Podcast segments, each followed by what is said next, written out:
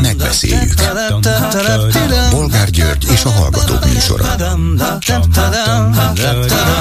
A műsor telefonszámai 061 387 84 52 és 061 387 84 53. Jó napot kívánok a Klubrádió mikrofonjánál, Bolgár György. Mai műsorunkban beszéljük meg, hogy Orbán Viktor ma reggel a Soproni kormányülésről jelentkezett be a Kossuth Rádióban, és végig köhögve, krákogva, harákolva ismételte meg korábbi üzeneteit. Így azt, hogy no migration, meg azt, hogy a nyugat változatlanul háborúpárti, pedig ha Amerika akarná, holnap béke lenne Ukrajnában. Szegény oroszok kénytelenek az utolsó csepp vérükig folytatni a harcot a vérszomjas amerikaiak ellen. Ja nem, mert Orbán ezúttal sem nevezte meg Oroszországot, egyetlen egy alkalommal sem. De vajon miért beszél, ha nincs új mondani valója? A régit is hasznos folyton előadni, hogy el ne felejtsük? Következő témánk, hogy a HVG értesülése szerint napirenden van Pintér Sándor belügyminiszter reváltása, pedig ő kezdettől fogva tagja az összes Orbán kormánynak. Repedések a hatalom legfelső szintjén, vagy még totálisabb miniszterelnöki uralom? Mit szólnak aztán ahhoz, hogy Deutsch Tamás szerint a dicstelenül távozott Szájer Józsefet ideje lenne visszahozni a politikai életbe? No csak, megbocsátó szép üzenet az elbocsátó után? Hogyhogy? Szájer már nem számítanak kockázatnak a Fidesz számára? Mi a véleményük továbbá arról, hogy az Európai Unió újabb kötelezettségszegési eljárást indított Magyarország ellen, ezúttal az embercsempészek szabadon bocsátása miatt? Ezek mindenbe beleszólnak. Akkor is, hogyha megmondtuk világosan, hogy no migration, no migration, vegyék tudomásulat Európában? Mit gondolnak aztán arról, hogy újabb híres egyetemet akar megrendszabályozni a kormány, ezúttal a Zeneakadémiát, ahová a szenátus állásfoglalása ellenére az előírásoknak, feltételeknek nem megfelelő új rektort akarnak kinevezni. Emiatt 170 oktató tiltakozott. Nem baj, a Színház és Filmművészeti Egyetem is elbukott, majd elbukik Liszt Ferenc is. És végül beszéljük meg, hogy a Ferencvárosi polgármester Baranyi Krisztina békésen akarja lezárni a már-már abszurdá vált padháborút, felajánlva, hogy mindenki festhet magának padot engedéllyel. Lesz megnyugvás? Hát nem tudom, de tegnap az Amnesty International Magyarország egyik szakértőjével folytatott beszélgetésből kiderült, hogy egy ilyen szivárványszínű pad már egy év óta ott van Miskolcon, senkit nem zavart, nem festették át, minden rendben, nyugalomban. Csak hogy kiderült, hogy a mi hazánk már ott is mozgolódott és tiltakozott, úgyhogy lehet, hogy a Miskolci padnak is vége lesz. Telefonszámaink még egyszer 387 84 52 és 387 84 53. Háló, jó, jaj, bocsánat, nem egészen így van, mert ez a két szám ugyan remélhetőleg működik, de az egyik közülük nem megbízhatóan, úgyhogy mondok, még két számot kérik a kollégáim, mégpedig a 240 69 53-at és a 240 7953-at. Szóval elvileg négy számot is hívhatnak, lehet, hogy az egyik nem fog működni közben, biztos, ami biztos, próbálkozzanak. És itt egy hallgató a vonalban, jó napot kívánok! Jó napot kívánok, én próbálkoztam, sikerült. Nagyszerű. Tehát az első kérdésre lenne egy megfejtésem. Uh, Orbán Viktor azért szerepelteti magát mindig a Kossuth Rádióban reggel, mert a két millió, két és fél millió birkának a birkapásztorja jelentést kell adni, hogy meg vagyunk, uh-huh. jól vagyunk. Ezek az én álláspontjaim, és kész. Terelgeti őket. Terelgeti őket, így van. Ő a kis birkapásztor, és jobbra-balra, előre-hátra.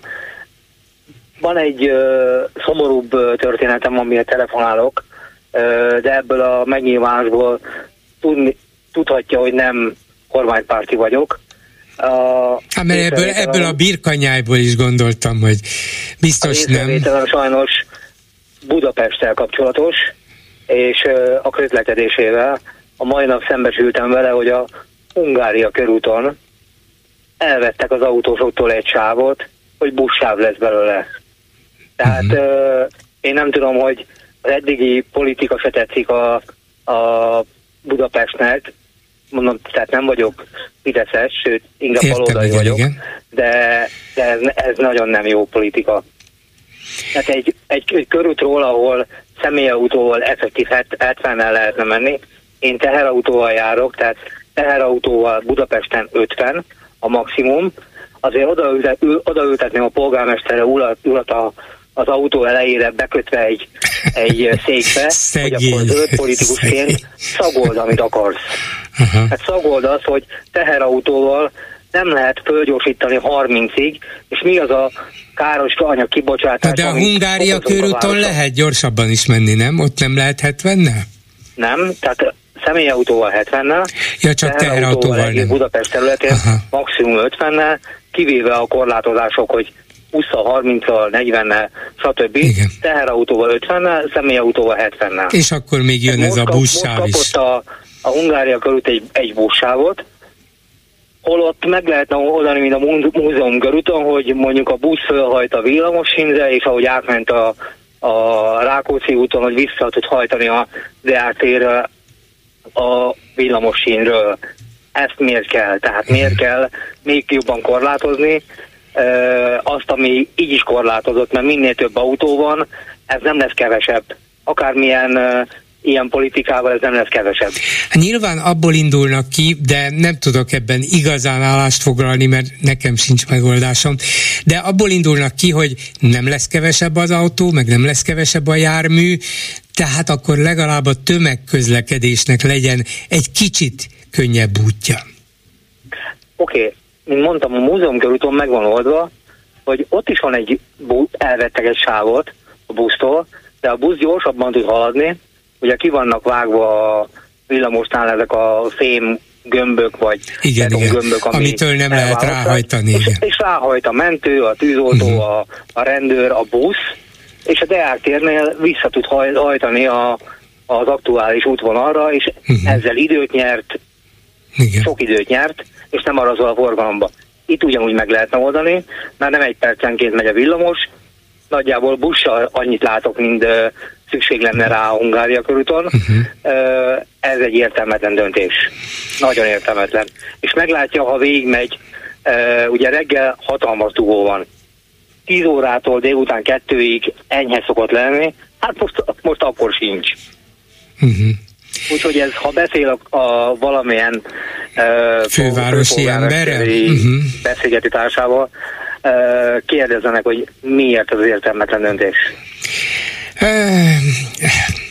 Nem, nem tudom, hogy előbbre jutunk-e, biztos vannak értelmes érvek mellette is, gondolom, hogy ellene is. Egy, egy autóval, ha minél nagyobb sebességi fokozatba kapcsolok, akkor annál kevesebb a károsanyag kibocsátás. Ha minél kisebb a, a fokozat, annál erősebb. Tehát ezt ugye Igen. tanuljuk a kreszbe is, meg amikor műszaki járművet uh-huh műszaki igen, dolognál igen, tanuljuk, igen. hogy minél följebb kapcsolunk, annál kisebb a kibocsátás.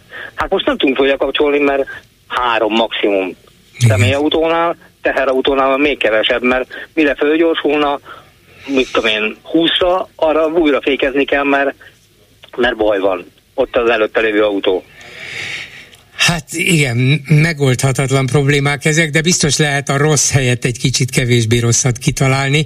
Nem vagyok semmi kevésbé rossznak ellenzője. Igen, ott, igen. A, ott a villamos sinek, össze kell hangolni a menetrendet, és tudja, hogy ki mikor közlekedik, hogyan. Uh-huh. Mondom, a múzeum körúton ez megoldottabb, a Hungária nem tudom miért kellett ezzel játszani. És ezzel sok embernek ö, ö, plusz időt és keserűséget okoznak ahol a Hungária rengeteg autórobban lehet. Nem, nem lehet, hogy, nem lehet, hogy a Hungária körúton ez egy, egy ilyen ideiglenes sávlezárás, ami... Igen, de már van tábla is, tehát addig azt gondoltam, hogy, hogy ez egy ideiglenes lesz, de már föl vannak szerelve táblák is, és valami még le van takarva, valami már nincs letakarva. Uh-huh. Nem lehet, hogy az is lehet, hogy az ideiglenes pár hétig eltart, és azért van tábla, hogy lesz tábla? Én csak De már föl is van szerelve a táblák, tehát ja, hogy ezt nem, vannak, nem olyan könnyű. sávozva a táblák, tehát hogy a, hány sáv van a Hungárián, abból hány sáv az autóké, és hány sáv a buszé. Uh-huh. Tehát erre pénzt áldoztak, hogyha ezt komolyan gondolják. Ha nem komolyan gondolják, akkor fölvesztünk valamit, ideglenesen tart tólig, és kész, jó napot kívánok. Igen. Közben itt a BKK-nál megnéztem, hogy július 23-áig vágányfelújítás miatt buszsávot alakítanak ki a Hungária körgyűrűn, a Kerepesi út és az Ülői út között. Akkor ebből talán az is következik, hogy ideiglenesen, nem? Reméljük, hogy úgy lesz. Na, akkor bízunk benne, és akkor mégse olyan rossz, hanem csak egy időszaki kellemetlenség. De köszönöm szépen, hogy fölhívta rá a figyelmet. Viszont hallásra! Viszont hallásra! A telefonnál pedig Gadó Gábor ügyvéd volt igazságügyi államtitkár, viszont gyakori cikkíró az élet és irodalomban. Jó napot kívánok! Jó napot kívánok! Aki most is írt, nem egyedül, hanem harmad magával Sziklai Jánossal és Vásárhelyi Máriával egy nyílt levelet Róka ügyben a miniszterelnöknek. És gondoltam, hogy már csak azért is megkérdezem öntől, hogy miért, mert nekem is nagyon feltűnt, és nagyon felháborított, és valahogy azt éreztem, hogy a visszhangja mégsem akkora, mint amennyit minimum megérdemelt volna. Nem tudom, hogy önt mi indította a nyílt levél megírására. Hát a levélíró társaimmal közösen, mint majdnem mindig, hogyha én írok legalábbis, akkor a felháborodás az a legerősebb motiváció. Úgy mondanám, hogy ennek az ügynek van egy, ha tetszik, egy stiláris, ilyen civilizációs aspektusa, és van egy nagyon komoly tartalmi kérdés is, nevezetesen egy korrupciós kérdés, ami, ami mindez idáig válasz nélkül maradt, és valószínűleg nem tévedek nagyot, ha gondolom, hogy, hogy ez már így is fog véget érni, ez a kérdés és nem felelés játék.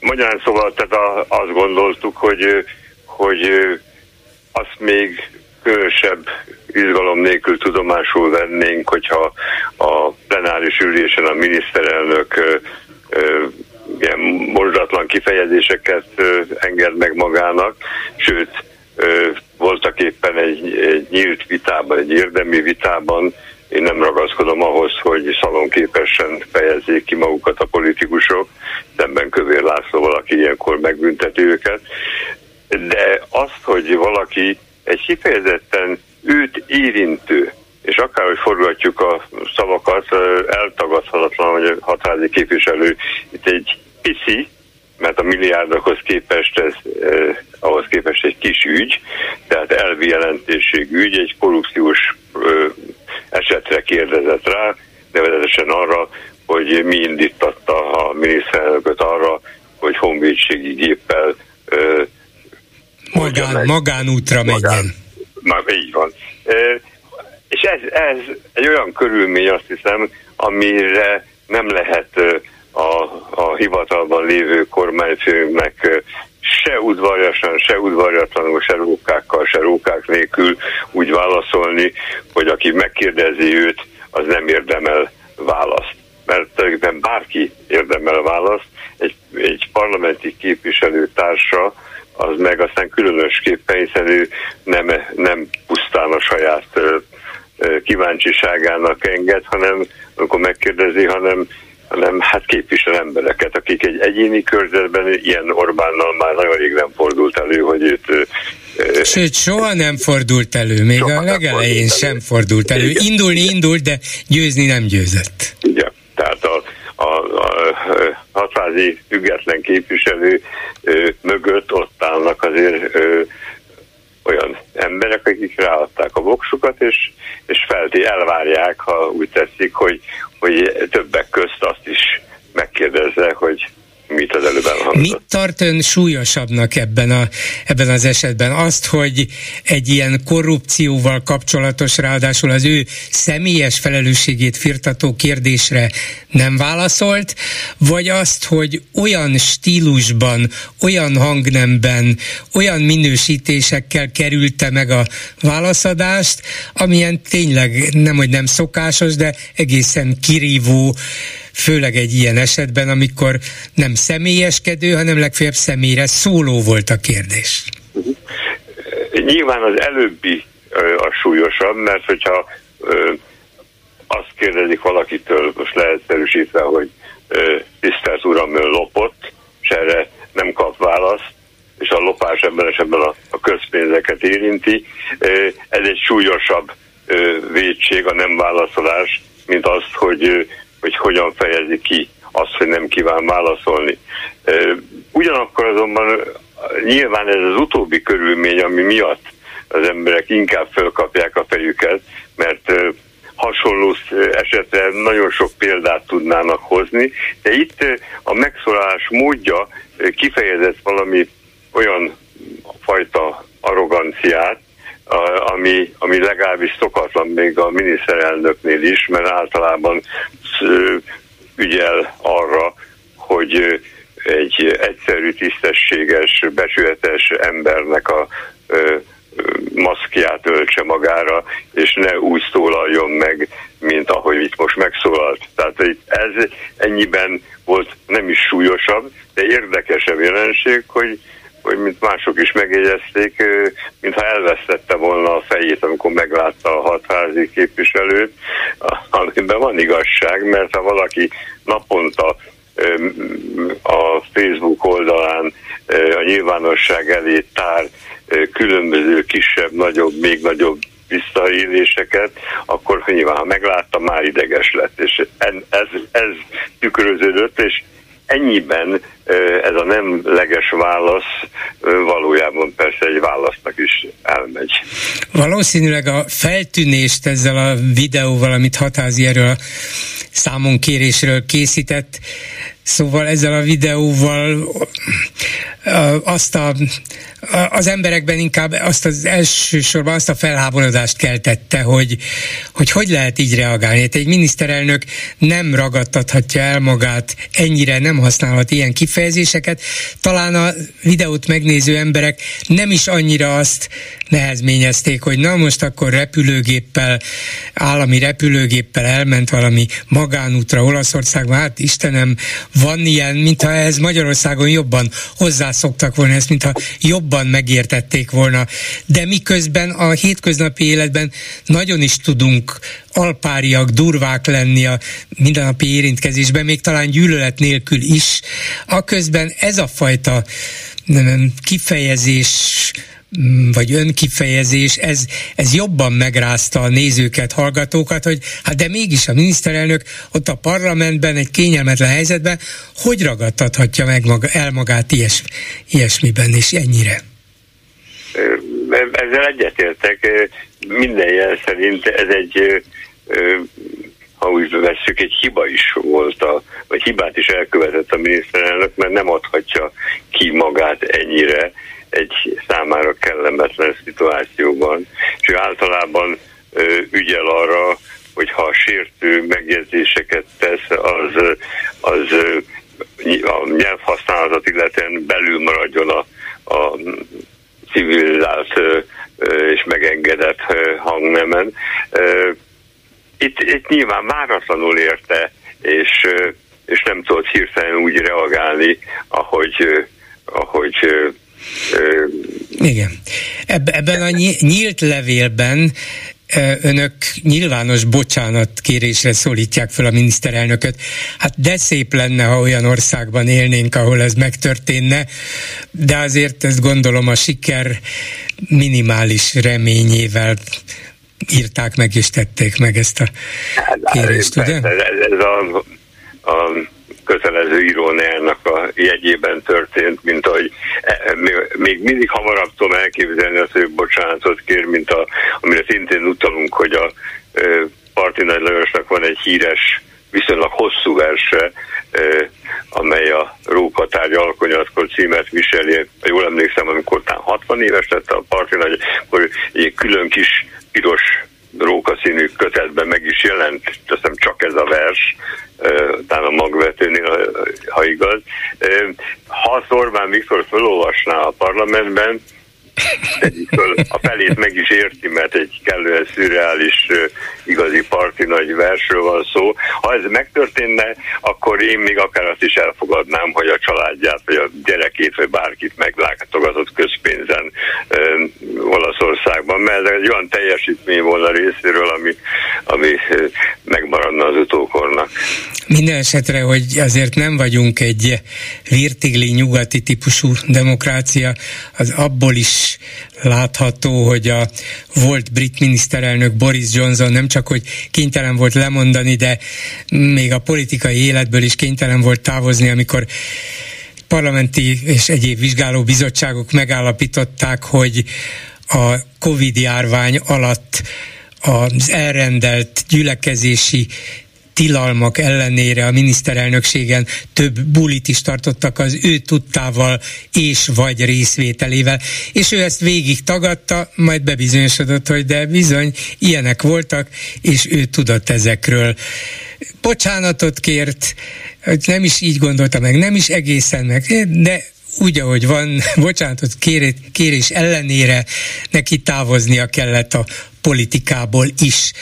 Ez teljes illúzió Magyarországon? Hát jelen pillanatban azt gondolnám, hogy, hogy biztosan teljes illúzió. Eh, ahhoz, hogy ez másként legyen, ahhoz egy olyan létező demokráciára lenne szükség, mint az Egyesült Királyságban, mert lehet azon meditálni, hogy a, a brit választójogi rendszer korrekte vagy sem, valószínűleg egyébként nem az, de, de összességében a, a politikai berendezkedés az, beleértve a sajtót is, a, annak a ö, hatalmi erejét, az kikényszerítette, mert anélkül, hogy ugye ismerném Boris Johnson, pusztán a megnyilvánulásai alapján nem sokkal több jót tételezek fel róla, mint a magyar miniszterelnökről, de akár milyen ember, akár mit hogyan és gondol, itt ennek nem volt jelentősége, mert, mert a, a, a független vagy ellenzéki sajtó eléri a angol társadalomnak egy jelentős részét. Abban a pillanatban, amikor Magyarországon a, a sajtó nem csak a, a mármint az ellenzéki sajtó nem csak a választóknak egy szűk szegmensét tudja megszólítani, amikor a társadalomnak a zöme az nem kiszolgáltatottja ennek a rendszernek a másik része, meg a haszonélvezője, akkor lesz esély arra, hogy a miniszterelnök komolyan vegyen egy ilyen kérdést.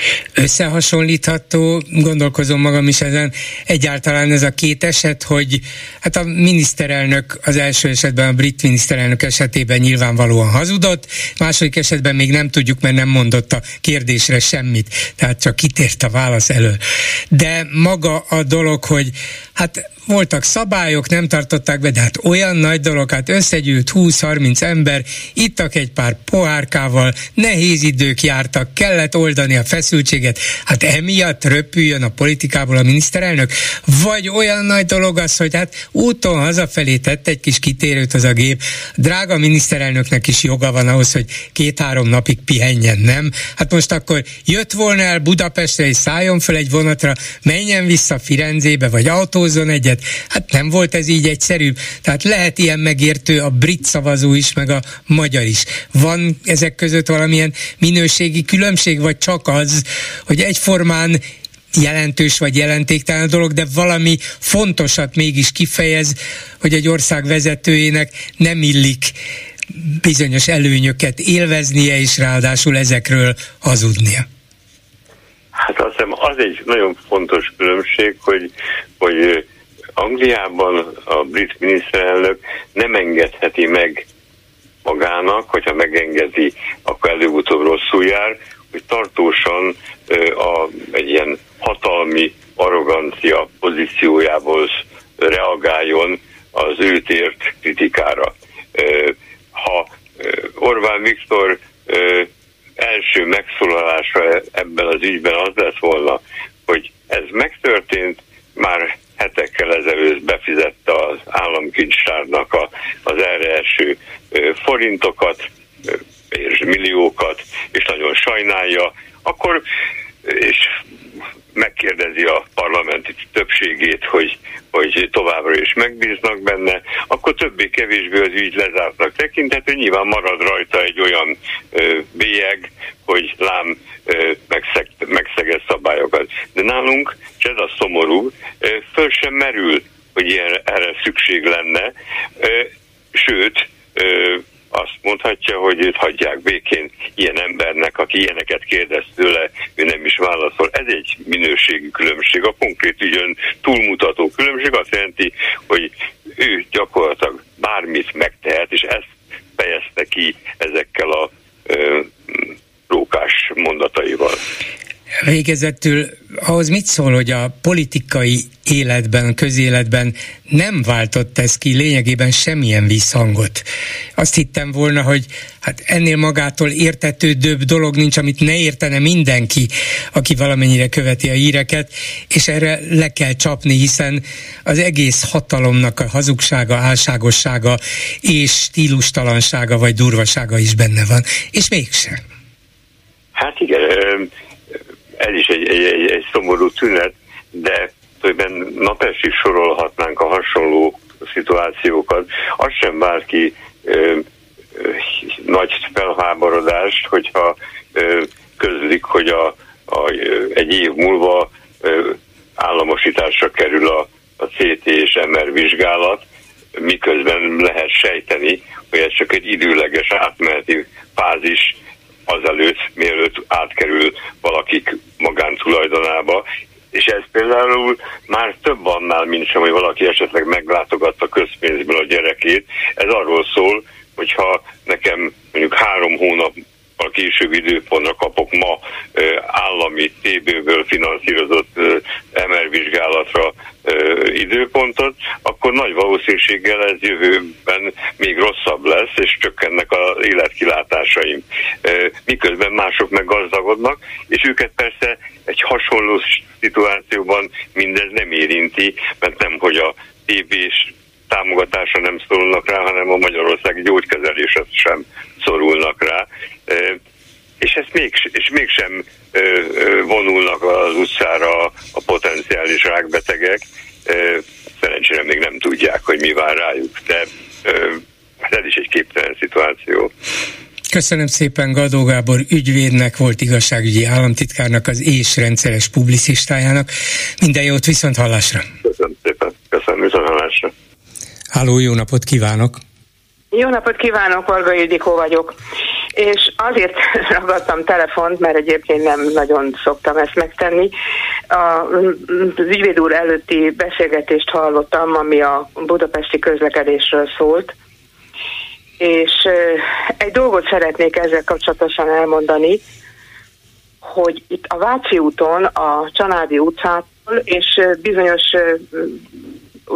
szakaszokon, még a, a, a Lehel tér és a, a Csanádi utca között is bicikli sávot létesítettek, a, a, ugye korábban most a az M3-as metró idején pótlóbuszok jártak ebben a legszélső sávban, ezt most lezárták, biciklisávot létesítettek, de úgy, hogy például a Csanádi utca és a körút között teljes egészében ilyen kis rudacskákkal le is zárták a bicikliutat. Tehát a járdához közelíteni sem lehet. Egyetlen egy kivétel, a kettő, az egyik a, az Aldinál, ahol ugye elég sok az áruszállítás, tehát itt biztosítani kellett azt, hogy a teherautók ott meg tudjanak állni, a másik pedig a Katona József utcába való bekanyarodás. Uh-huh. Most, ahogy tovább megyünk a Katona József ö, utcát elhagyva, gyakorlatilag ott egyébként is csak két sáv volt, ezt most lezárták a külső sávot ezzel a, ezekkel a vasudakkal a bicikliútnak, maradt egyetlen egy sáv végig a, a felüljáró, a nyugati felüljáró mentén, és hát iszonyatos torlódások vannak. Na most, aki például a katonába akar bekanyarodni, az is kénytelen végigvárni, Igen. akár a Balzak utcától a sort, hogy el tudjon odáig jutni, és ott be tudjon kanyarodni. De mi van akkor, ha ezen az egy sávon történik egy baleset, vagy éppen a mentő szeretne tovább haladni, egyszerűen nincs rá lehetősége. Nincs egérút. Igen. Mert ezekkel a körülbelül olyan fél méter magas rudakkal igen, le van még, még csak oda, se, igen, be se lehet oda menni, tehát ha hely volna, bár sávval másnak van kijelölve, de szükség és vész esetén be lehetne Nem. menni, legalább helyet lehetne találni. Így van, uh-huh. de most nincs, nincs, nincs, mert ezekkel a rudakkal ez le van zárva. De én megmondom őszintén, én abszolút mellette vagyok minden olyan közlekedési szabályozásnak, ami a Budapestnek, tehát a fővárosnak a forgalmát egyrészt javítja, másrészt a, a, a levegőt teszi sokkal elviselhetőbbé, de kérdezem én, hogy akik jönnek Gödről, Vácról, Dunakesziről, jönnek végig a, a Váci úton, és valahol itt ágaznának el különböző irányokban, egyszerűen képtelenek ezt megtenni. Most ilyen intézkedés szerintem csak akkor lett volna szabad ö, hozni, meg egyáltalán ezeknek a bicikli utaknak a, a, a kijelölését, főleg itt ezen a, tehát azokon a szakaszokon, ahol, ahol ö, kiáramlik a forgalom a fővárosból, hogy van egy parkoló, egy, egy nagy parkoló, ahol le tudnak a kocsik állni. És ott van a metró, föl tud rá szállni. Tehát nincs gond, hogy tovább jusson ö, ö, ö, tömegközlekedéssel, hát kivéve esetleg olyanok, akik gyereket, idős embert visznek. A lányom Újpest kertvárosában lakik, és neki fél órával előbb el kell indulni ahhoz, hogy egy ilyen picike kis parkoló, ami ott a, a hármas metrónak a, az Újpest, nem csak hogy is ilyen, az utolsó előtti megálló, a végállomás előtt, a, a, a fel, vasúti felüljárónál, ott le tudjon parkolni, és be tudjon szállni a metróba. Mert hogyha ezt elmulasztja, és 10 perccel később indul el, egyszerűen nincs hely. Uh-huh. Nem mhm. tud leparkolni, vagy olyan messze, hogy, hogy időben sokat veszik. Tehát végig kellene gondolni ezeket a korszerűsítéseket, de mondom, ez itt a, a nyugati tér előtt, ez életveszélyes. Hát, egy mentő nem igen. tud elmenni, egy baleset esetén nincs mozgási lehetőség.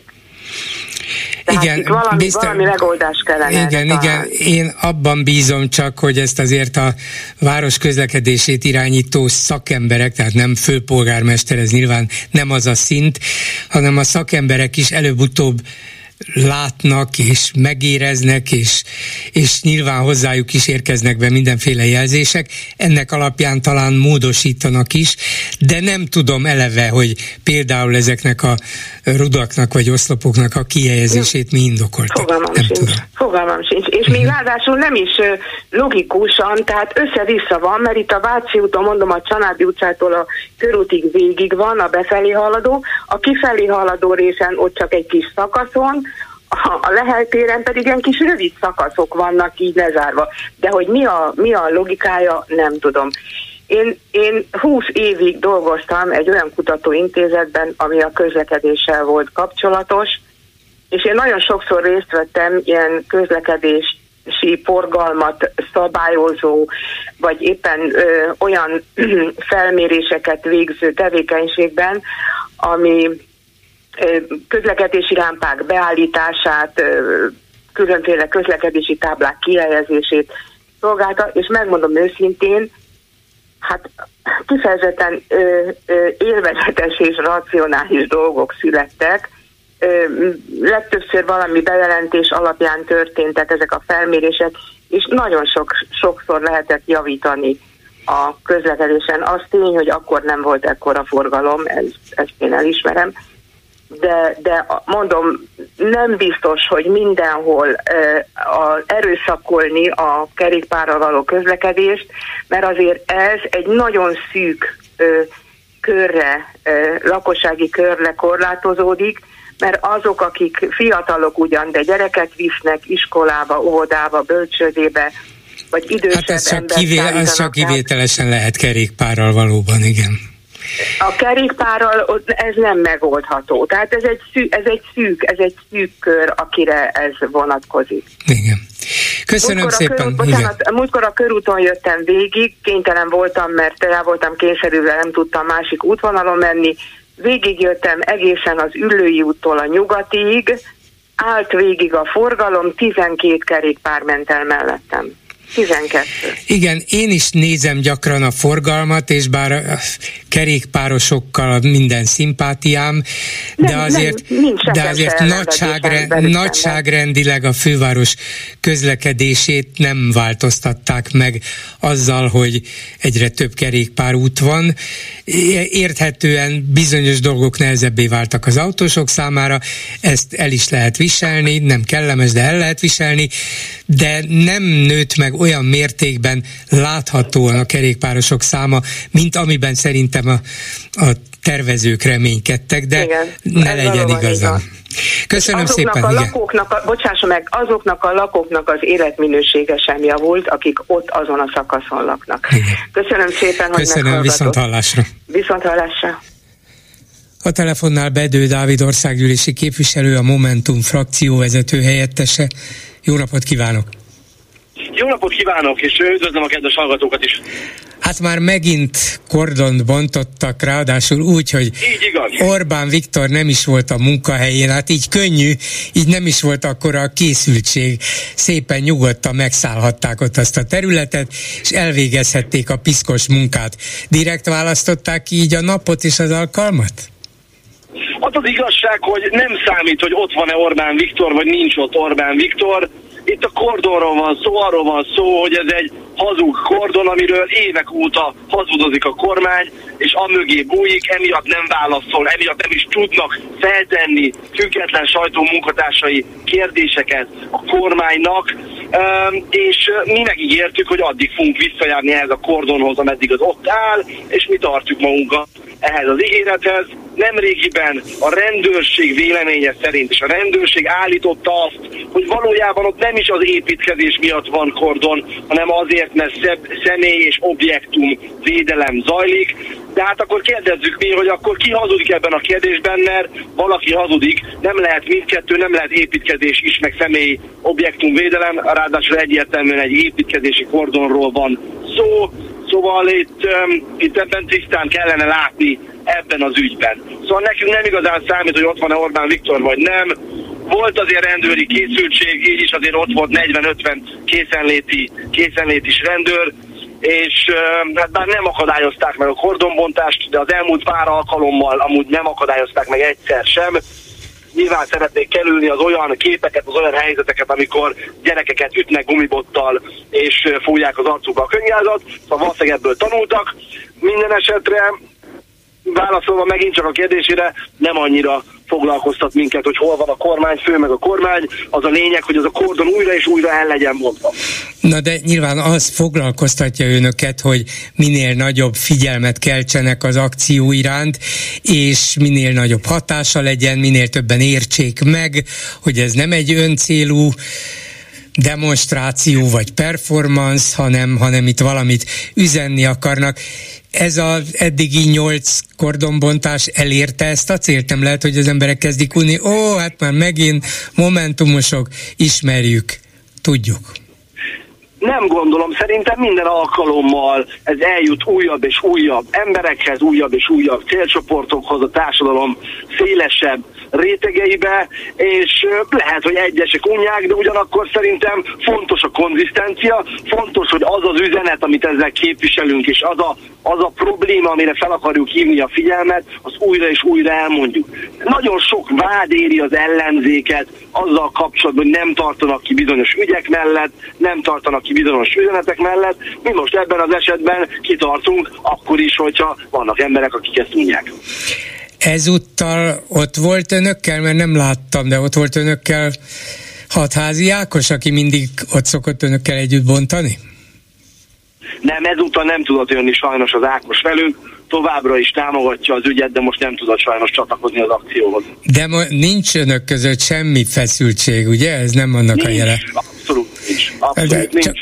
Azért is kérdezem, mert ugye ez a, ez a nagy figyelmet keltett akciója, amit a közelmúltban hozott nyilvánosságra, hogy megkérdezte a miniszterelnököt, és föl is vette videóra, hogy ki is adott utasítást az ő állami repülőgépének eltérítésére, az ő magáncéljaira, és erre kapta ezt a sunyi sompolygó szőrét hullató vidéki róka választ és minősítést. Szóval ez nem váltott ki olyan reakciót az ellenzéki politikusok részéről, mint amit az ember elvárt volna, hogy micsoda dolog ez a miniszterelnök részéről, hogy így üti el ezt a nagyon is fontos és korrupcióra utaló kérdést, és ráadásul ilyen stílusban módban alázza meg és személyeskedik a kérdést föltevő képviselővel elvártam volna én csak szemlélőként, hogy azt mondják szinte egyhangulag, hogy Hát ne, nehogy már így tessék egy független, megválasztott országgyűlési képviselővel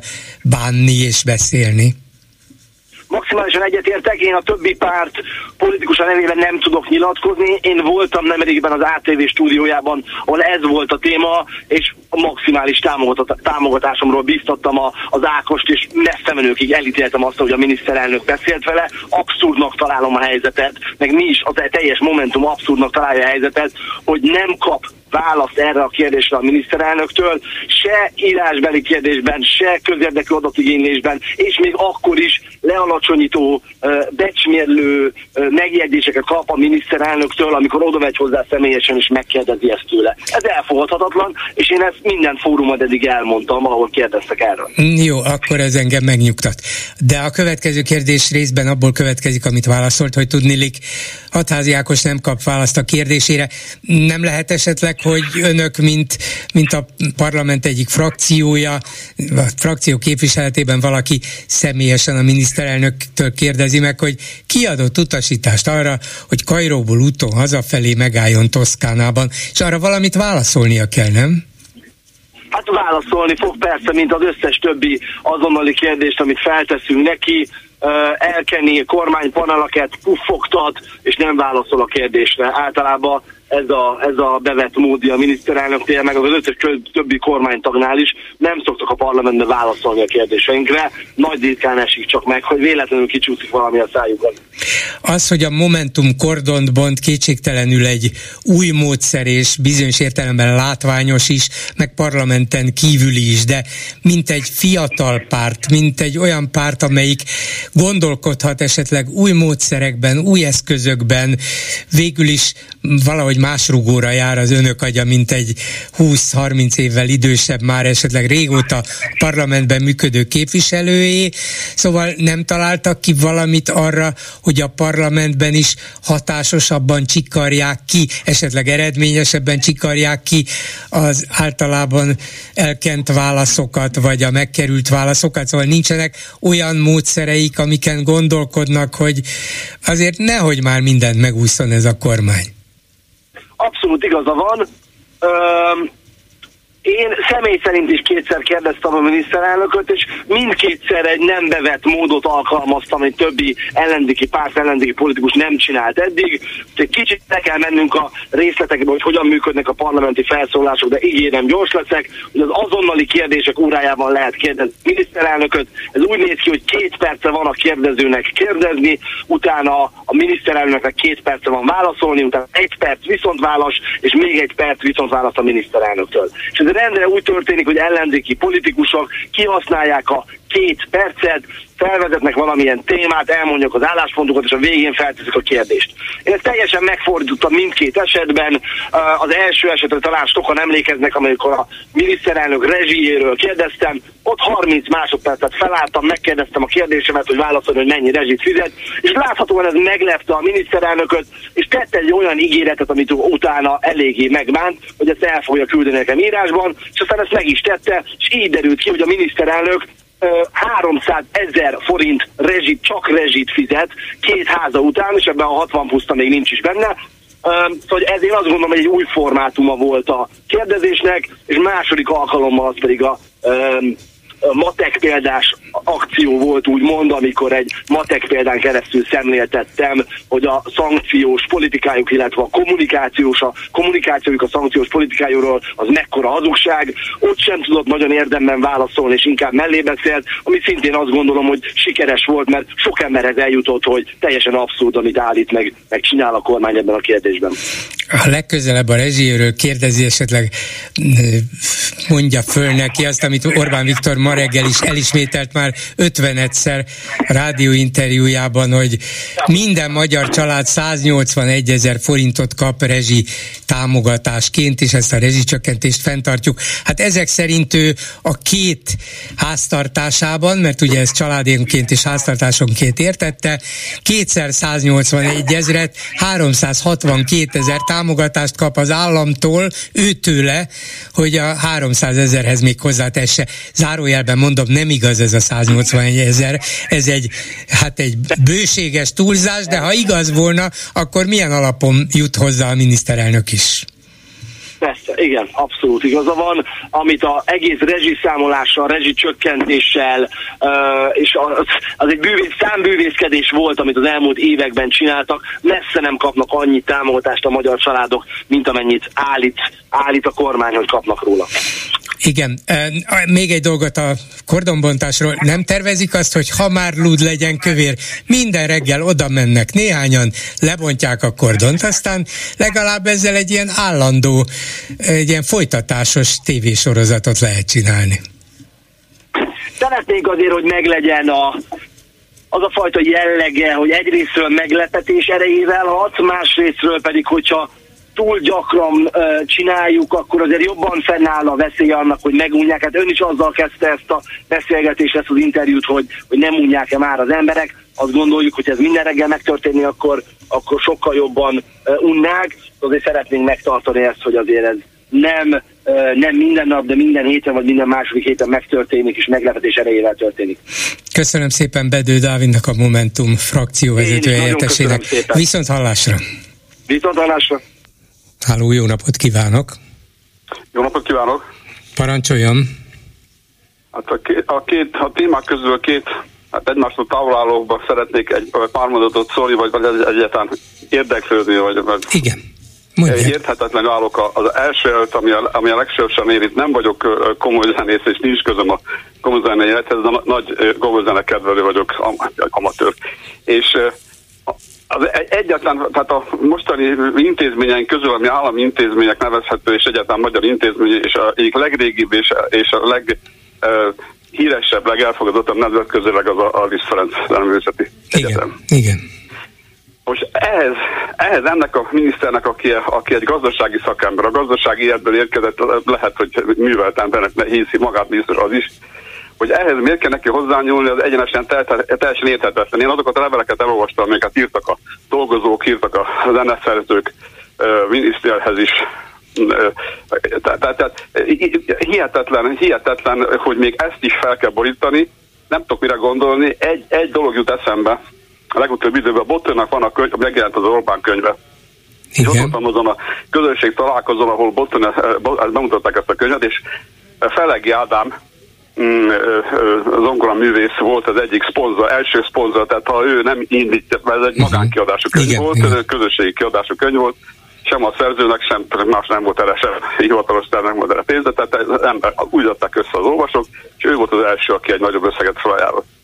És hát arra, arra, arra, arra gondoltam, hogy talán az, az a baj a, a kormányzatnak, hogy a, a, a, a komoly zenész, a zeneművészek egyáltalán a, a, a, azok a zeneszerzők egy független társaság. Tehát ők ezt, egy olyan gondolok, hogy nem lehet befolyásolni mindenfajta ideológiákkal, tehát egy, egy független társaságot akarnak megtámadni, de hát ez is, ez is, egy, ez is egy butaság. Nem, én se tudom, fogalmam sincs, hogy mi lehet ennek a háttere. Azt, azt tudom, hogy a Zeneakadémia eddigi vezetése hát nem állt konfliktusban a kormányjal. Hát nem arról van szó, hogy kihívóan szembeszegült volna, nem akartak alapítványi fenntartásba menni, ez tény, de ezen kívül amúgy politikailag vagy kultúrpolitikailag nem állt szemben a kormányjal. Hogy most kinek jutott eszébe két olyan nagyon híres, nagyon elismert zenésznek, művésznek a, a futtatása vagy elindítása a rektori címért akiknek egyébként nincs meg a képzettségük és a, az elvárt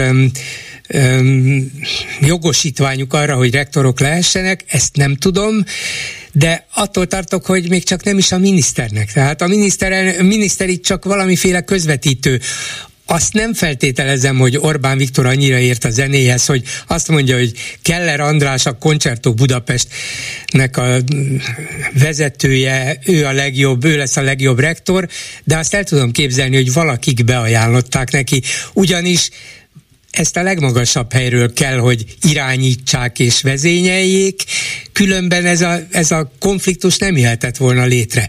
Ez a dolgok normális menetében sokkal előbb rendeződik, itt pedig láthatóan arra megy ki a dolog, hogy egy, csak is egy ember lehessen a rektor, olyan, akit ki kell nevezni előtte egyetemi tanárnak, mert különben nem is lehetne rektor.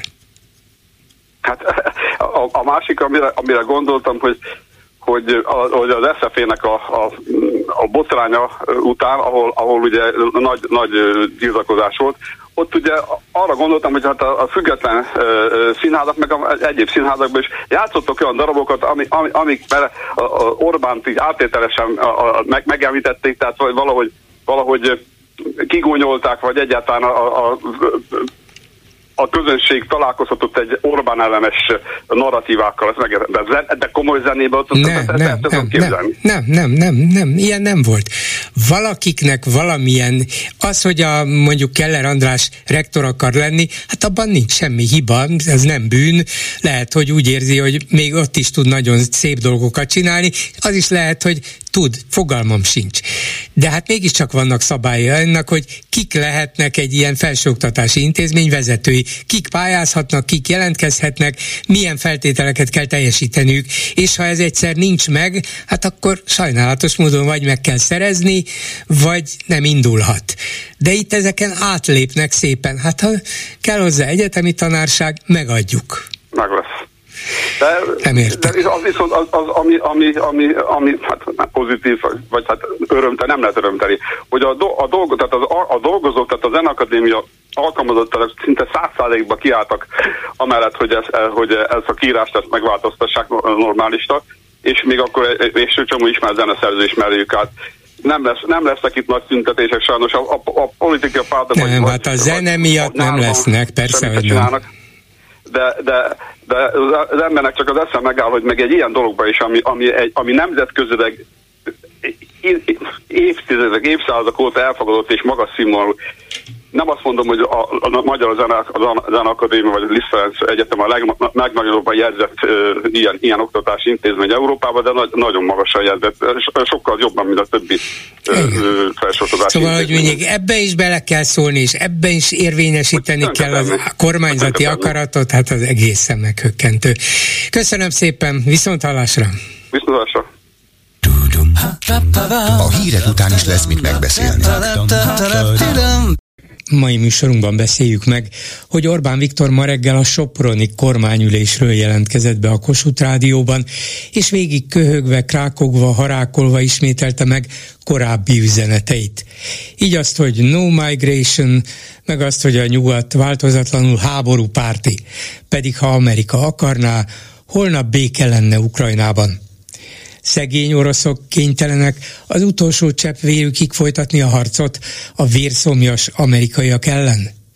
Ja nem, mert Orbán ezúttal sem nevezte meg Oroszországot, egyetlen egyszer sem.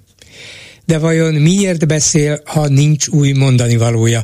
A régit is hasznos folyton előadni, hogy el ne felejtsük? Következő témánk, hogy a HVG értesülése szerint napirenden van Pintér Sándor külül belügyminiszter leváltása, pedig ő kezdettől fogva tagja az összes Orbán kormánynak. Repedések a hatalom legfelső szintjén, vagy még totálisabb miniszterelnöki uralom?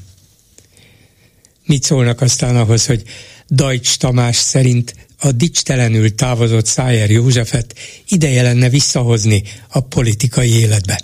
No csak, megbocsátó szép üzenet az elbocsátó után? Hogy-hogy? Szájer már nem számítanak kockázatnak a Fidesz számára? Mi a véleményük továbbá arról, hogy az Európai Unió újabb kötelezettségszegési eljárást indított Magyarország ellen? Ezúttal a külföldi embercsempészek szabadon bocsátása miatt. Ezek mindenbe beleszólnak, akkor is, ha megmondtuk egyenesen, hogy no migration? Mit gondolnak aztán arról, hogy újabb híres egyetemet akar megrendszabályozni a kormány, ezúttal a Zeneakadémiát, ahová a szenátus állásfoglalása ellenére az előírásoknak, feltételeknek nem megfelelő új rektort akarnak kinevezni. Emiatt 170 oktató tiltakozik. Nem baj, a Színház és Filművészeti Egyetem is elbukott, majd elbukik a Liszt Ferenc is. És végül beszéljük meg, hogy a Ferencvárosi polgármester békésen akarja lezárni a már-már abszurdá vált pad háborút, felajánlva, hogy mindenki festhet magának padot engedéllyel. Lesz itt meg nyugvás. Egy hallgató a vonalban, jó napot kívánok! Jó napot kívánok! Üdvözlöm Önt és a hallgatókat is, Mária vagyok. Igen. Dajcs Tamás. Hát amikor elolvastam, azt hittem, hogy hát lejárt a szabatossága Szájár Józsefnek, és annyira fontos ember, hogy újból be lehet a sorba ültetni. De akkor mit szól, szólnak, ha száját megjátják a fiatalok? És akkor arra gondoltam, hogy ezt már megoldották, ezt a problémát, le lesz fóriázva. Bocsánatot kérek, Szegény. Nem én vagyok a Igen, hibás. szegény Szájer József ezt nem érdemelt. De igen, szellemes és adekvát válasz arra az álságos, hazug propaganda, és nem csak propaganda, hanem most már büntető háborúra, amit itt folytatnak, hiszen legújabb, legújabban egy be nem fóliázott könyv miatt ítélték a Líra kereskedelmi céget 12 millió forintra.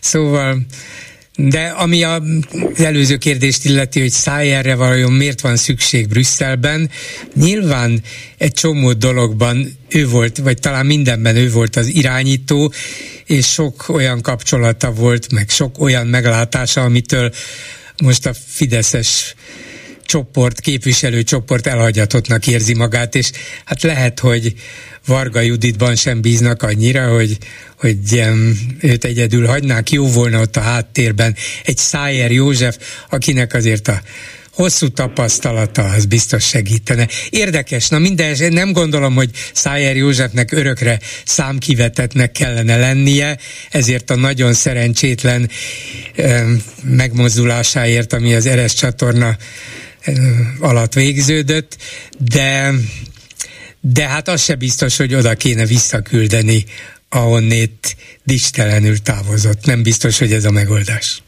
Lehet, hogy úgy áll a széna, hogy mindenbe bele kell kapaszkodni nem tudom. Hát ez is lehet, mondom, de lehet, hogy már ar- arra gondolnak, és lehet, hogy ezt is megmérték valami felmérésen, hogy ó, hát már ki emlékszik arra az Eresz csatorna ügyre, különben is hát megbocsátunk, mi nem vagyunk mi olyan haragtartóak, és sokkal többet érszte nekünk, Józsi sem, hogy ezt fölhánytorgatnánk neked, az emberek nem fognak rá odafigyelni, nyugodtan menj vissza Brüsszelbe, legfőjebb kevesebbet fogsz majd szerepelni. Lehet, hogy valami ilyesmi. Orbán Viktor nem szokta az út szélén hagyni a hűséges embereit. Igen, de gondolom, hogy Szájár Józsefnek több esze van, hogy újból kiálljon.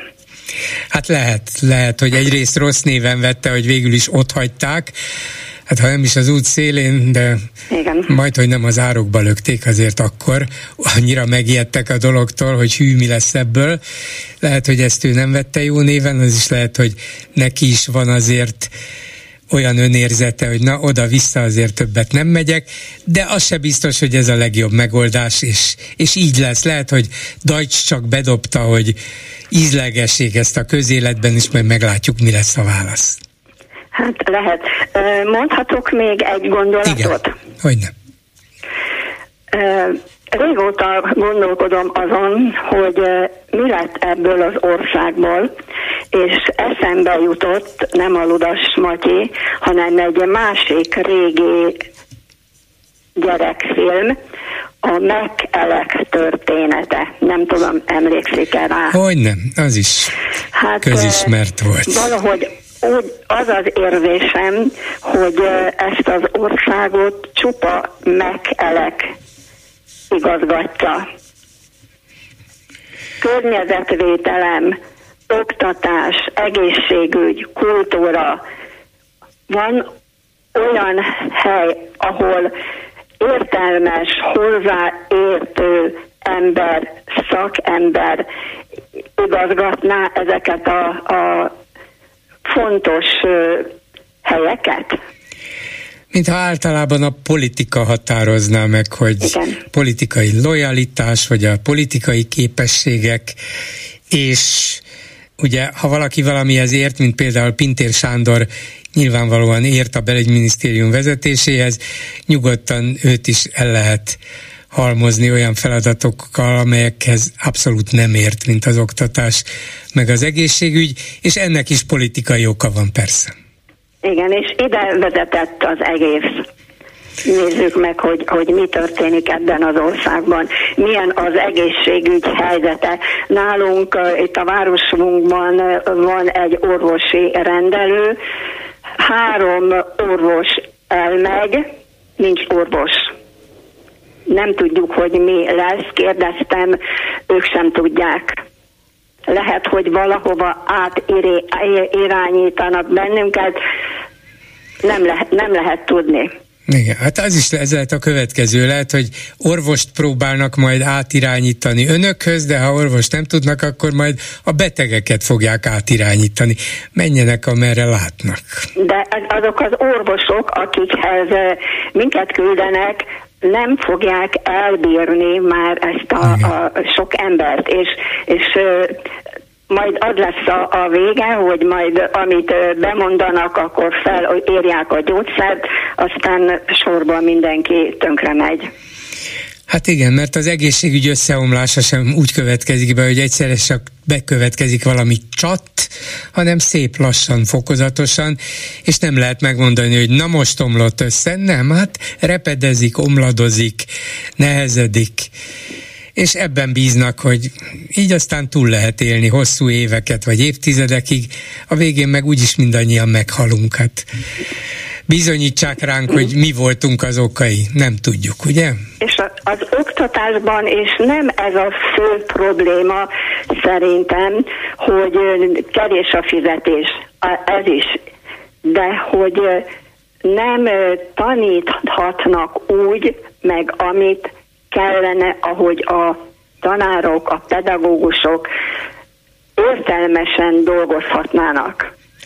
Igen, hiszen ők látják, hogy mire volna szükség, de Igen. hogyha megkötik a kezüket, akkor, akkor nehezebb dolguk van, és ők is frusztráltabbak lesznek, meg a gyerekek is persze. Köszönöm, köszönöm Én szépen, köszönöm, hogy meghallgatott. Viszont hallásra. A vonalban pedig Dezső András, a HVG munkatársa. Szervusz!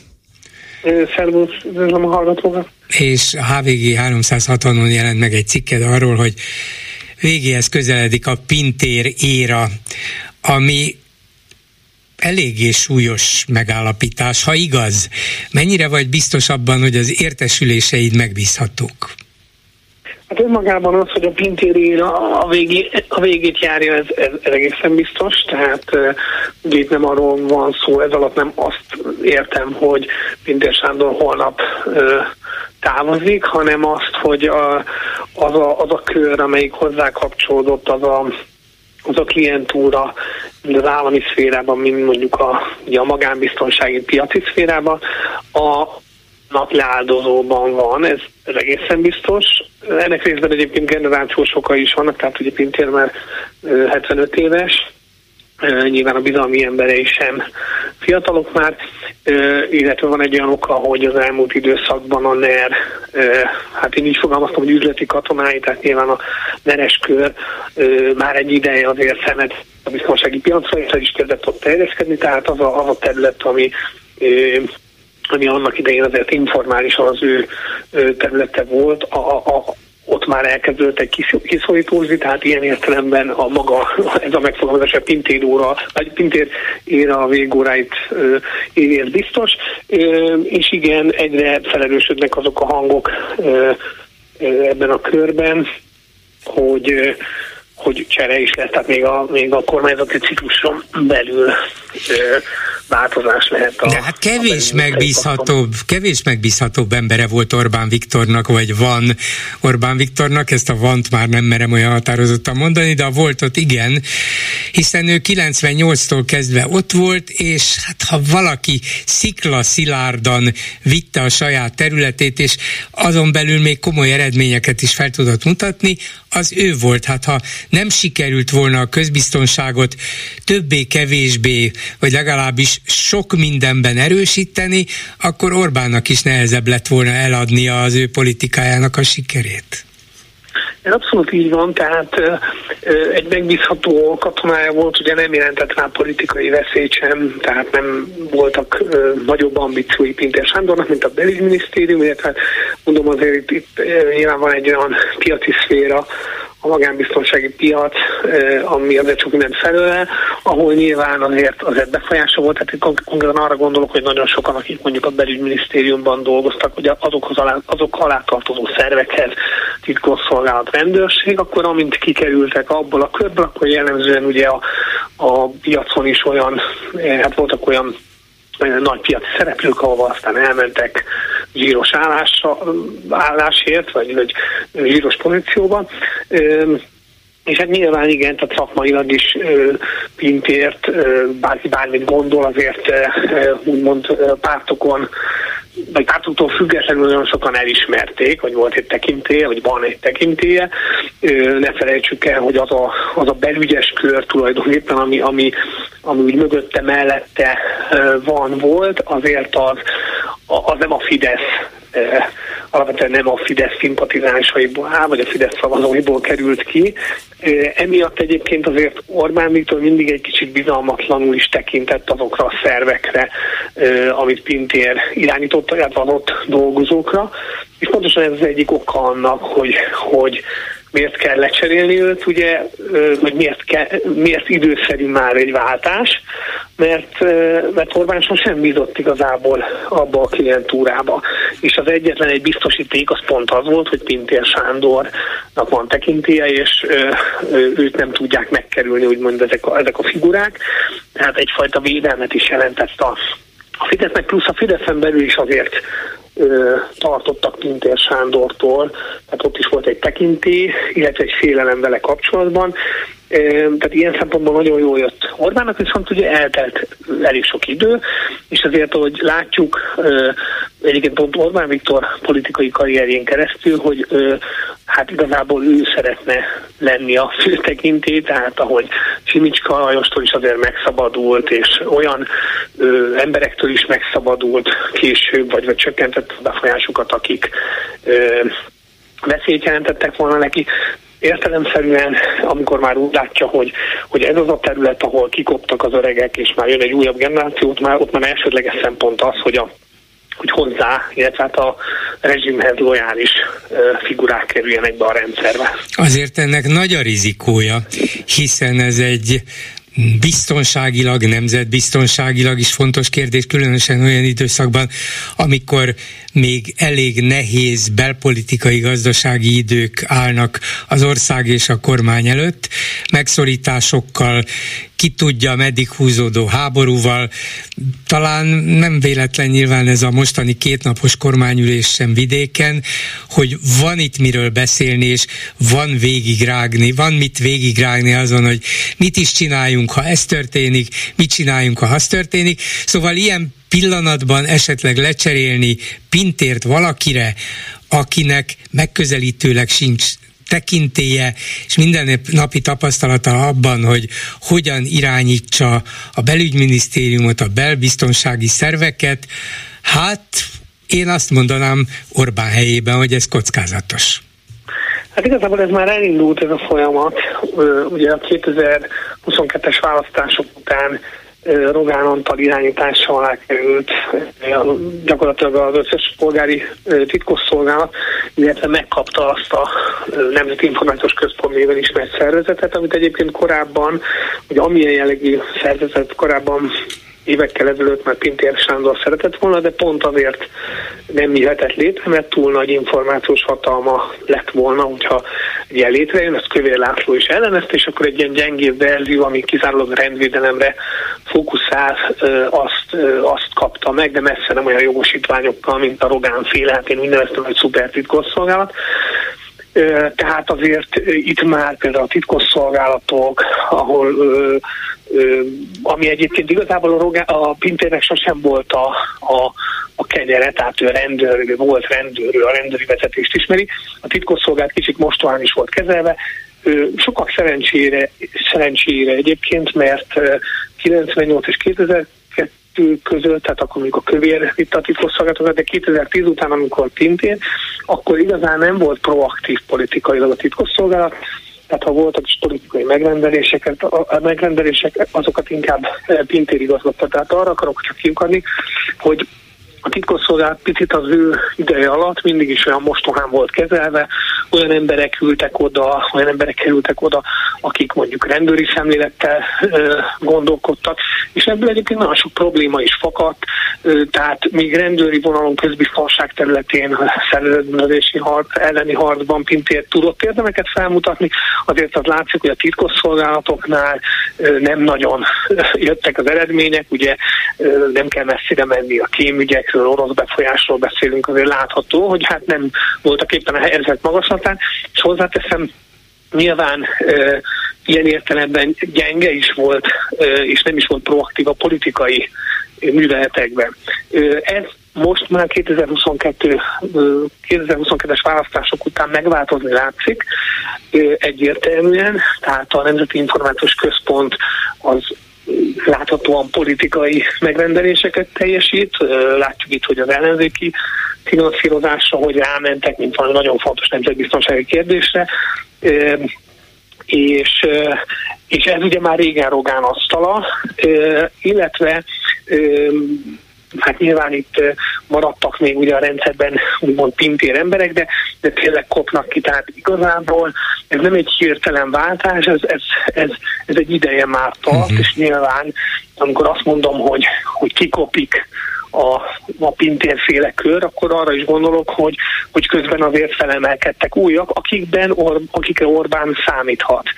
Tehát én azt gondolom, hogy a titkosszolgálatoknál is ugye nagyon látványosan hát most rossz értelemben kreatívabbak lettek, tehát ilyet azért a, a Pintér irányítása alatt lévő titkosszolgálat nem nagyon csinált, hogy, hogy elkészítenek egy jelentést, ami ezek a titkos jelentések majd nyilván eleve már politikai célral készülnek, majd ezeket nyilvánosságra hozzák. Ugye ami 2010 után volt ilyen típusú dolog, az a Portik Labor találkozó, ami nem azt is lehet mondani, hogy egyébként indokolt lehetett erről beszélni, hogy most, most ez miért volt jó. Nyilván egy politikai motiváltságú történet volt, hogy az nyilvánosságra került, de nem volt ennyire rendszeres, vagy, vagy szisztematikus, ez ennyire látványos. Tehát Orbán szerintem már nem tart ettől, hogyha uh-huh. Pintért elveszíti, akkor akkor a probléma lenne. Nem beszélve arról, hogy ugye két olyan területet vart a nyakába, ami eleve meggyengíti a BM-et, és hát Pintiert is, tehát az oktatást és az egészségügyet Igen. Eleve leterheli. Tehát, tehát igazából, hogyha jönne valaki, akinek egyébként ezzel már nem kellene foglalkoznia, és van egy bejáratott rendszer, akkor azért olyan nagy kihívásokkal nem szembesülne. Na most, hogyha a te informátoraid megbízhatóak, és nincs okom ebben kételkedni, akkor azért fölvetődik bennem a kérdés, hogy de miért beszélnek neked? Hát tudják, hogy te nem az ő oldalukon állsz, hanem az ellenséges felforgató HVG-nek fogod megírni, név nélkül persze, de nincsenek kockázata, szóval hogy merik ezek az emberek egyáltalán kinyitni a szájukat?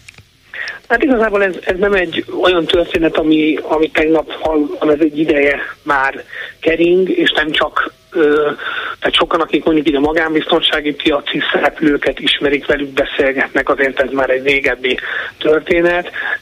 Mostanában inkább úgy mondom, hogy nagyon sok helyről, tehát kormányközeli emberek is elkezdték ezeket mondani, illetve a magánbiztonsági piac szereplői, illetve akik minden környezetéhez jobban be vannak kötve, ők is elő elkezdtek beszélni, tehát nem az, hogy egy-két ember elkezdte ezt mondani, hanem, hanem pont azért akartam megírni, mert már egy ideje keringenek ilyen információk, nyilván a cikk arról szól, hogy ez a téma, erről beszélnek ezek a szereplők, illetve ami biztos, és ami nem egy találgatás, hanem eleve bizonyítható, hogy a magánbiztonsági piacon a NER elkezdett egy ideje terjeszkedni, a Valton is az egyik legnagyobb szereplője, le, szereplője lett a piacnak. Mészáros Lőrinc érdekeltségébe került, tehát vannak nagyon konkrét kézzelfogható bizonyíték annak, hogy, hogy meggyengült e, ez a pinterféle kör. És, és igazából ezért beszélek, mivel, hogy ez már, ez, tehát már egy ideje beszélt téma, akkor így mondom, Igen, tehát értem, már másoknak értem. is nyilván. A cikked végén azt írod, hogy, hogy megemlítesz néhány nevet, mint lehetséges utódját Pintérnek, és ott Gulyás Gergely is szóba kerül. Na most tisztán csak úgy ránézésre, meg, meg eddigi tapasztalataim alapján el tudod ezt képzelni komolyan, hogy Gulyás Gergelyt, hát ha csak azért nem, hogy utána megbuktassák, oda teszik belügyminiszternek, miközben oda sokkal inkább illene egy olyan politikai verőember, mint Kocsis Máté? Hát én igazából mindent el tudok képzelni. Tehát amikor Rendben, én mondjuk is. a 2022-es választás előtt, ha azt mondom neked, hogy Szalai Dobrovnicki Kristóf lesz a honvédelmi miniszter, akkor biztos ö, nem hiszed el. De konkrétan pont a Szalai esetében volt az, hogy a választások után ö, volt ugyanígy egy ilyen értesülés, sem, vagy hát nem csak nekem egyébként másnak is a sajtóba, és, és például azért Szerintem azért ültünk rajta sokan, mert hát biztos ez nem, ez nem így van. Ennyire hülyeséget csak nem írhatunk Igen. le, értem. Így van, főleg aki az oroszokkal bizniszel, és akkor van egy háború, és szóval ez nem. É- És mégis bejött ez. Tehát én azt gondolom, hogy itt, a, aki azt gondolja, hogy nem tud meglepetést okozni a Orbán, akkor, akkor azon csodálkozni. Egyébként 2010-ben is sokakat meglepett Pintér, hogy ő lett a belügyminiszter. Én pont utólag így visszanéztem a, az akkori még így politikai elemzéseket, és akkor e, így jobboldali körökben is meglepett mindenkit, hogy hó miért ő, hát róla kialakult egy ilyen kép, ilyen mumus kép, minden. Tehát, tehát azért én sok mindent el tudok képzelni, és a másik az, hogy, hogy a Fideszben ugye már nagyon katonák vannak, tehát igazából gyakorlatilag végre kell hajtani utasításokat, most az, hogy, hogy, hogy mit kell az illető, vagy, vagy mi a tekintély, vagy van egy tekintély, szerintem ez már nem annyira szempont, mint egyébként régebben. Tehát erről is szól a cikkem kicsit, hogy itt nagyon sok minden megváltozott. A 90-es években egészen más volt a politikai gazdasági térképe az országnak, más erőcsoportok voltak, különféle igazodási pontok, most, most nagyon egy súlypontú a történet. És még valami, ami ide kapcsolódik, hogy ugye Csányi Sándor nagyon sokat nagyon nagy szerepe van abban, Pintér erejében úgymond, ugye a 90-es években, amikor Pintér kijött a rendőrségtől, az állami szférától elkerült, akkor, Pintér, akkor Csányi Sándor szolgálatában állt, és azért azt is tudni kell, hogy hogy, és ennek is vannak nyilván egészen látható nyomai, hogy Csányi Sándor is meggyengült. Pontosabban az egy rossz után, hogy meggyengült, de hogy, hogy Orbán Viktor nem nagyon hagy ö, nagy szereplőket maga mellett, és szerintem ö, ez is közrejátszik, tehát Csányi Sándornak a pozíciója, vagy pozíciójának változása abban, hogy, hogy Orbán Viktor nyugodtabban ö, tudna, tudná akár mellőzni Pintér. Köszönöm szépen Dezső Andrásnak, a HVG munkatársának. Szervusz, minden jót! Hát kíváncsi Minden vagyok, figyelem, figyelem az eseményeket. Köszönöm szépen. Háló, jó napot kívánok! Jó napot kívánok! Hihetetőül ezután a súlyos és szomorú mondatok után Zeneművészeti Egyetem sorsa körül kialakuló botrányról. Eh, Rövid leszek. Arra szeretném kérni Borgár urat, miután hihetetlen lexikális tudása van, tegye már meg a hallgatók miatt, ne csak miattam, hogy visszaemlékezni szíveskedjen a Pestnevelési Egyetem rektori kinevezésére. Emlékszem, Mocsai Lajos, ő, őt is sikerült, igen. És ahogy ebbe belekormányozta Kósa Lajos a rektort és a szenátust, szinte kézenfúva a putyini tisztósággal, amit itt a Debreceni Egyetem végigvitt. A hallgatóknak felidézni, megérdemelni. Persze, Mocsai Lajos ugye a híres kézilabda edző volt, kézilabda szövetségi kapitány, és úgy csináltak belőle testnevelési egyetemre, egyetemi rektort, hogy semmilyen feltétele nem volt meg ehhez.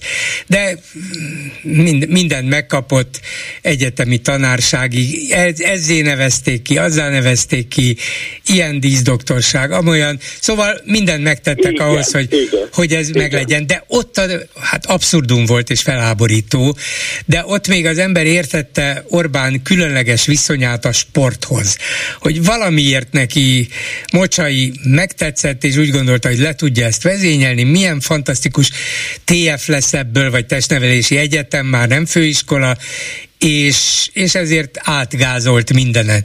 De itt a Zeneakadémia esetében végképp nem értem, mert Orbán viszonya a zenéhez, hát lehet, hogy van, de nem közismert. Hát, hogy ő hát ott bár, egy, van, bár van az operánál valószínűleg már ott is, ott is volt. Igen, igen, igen.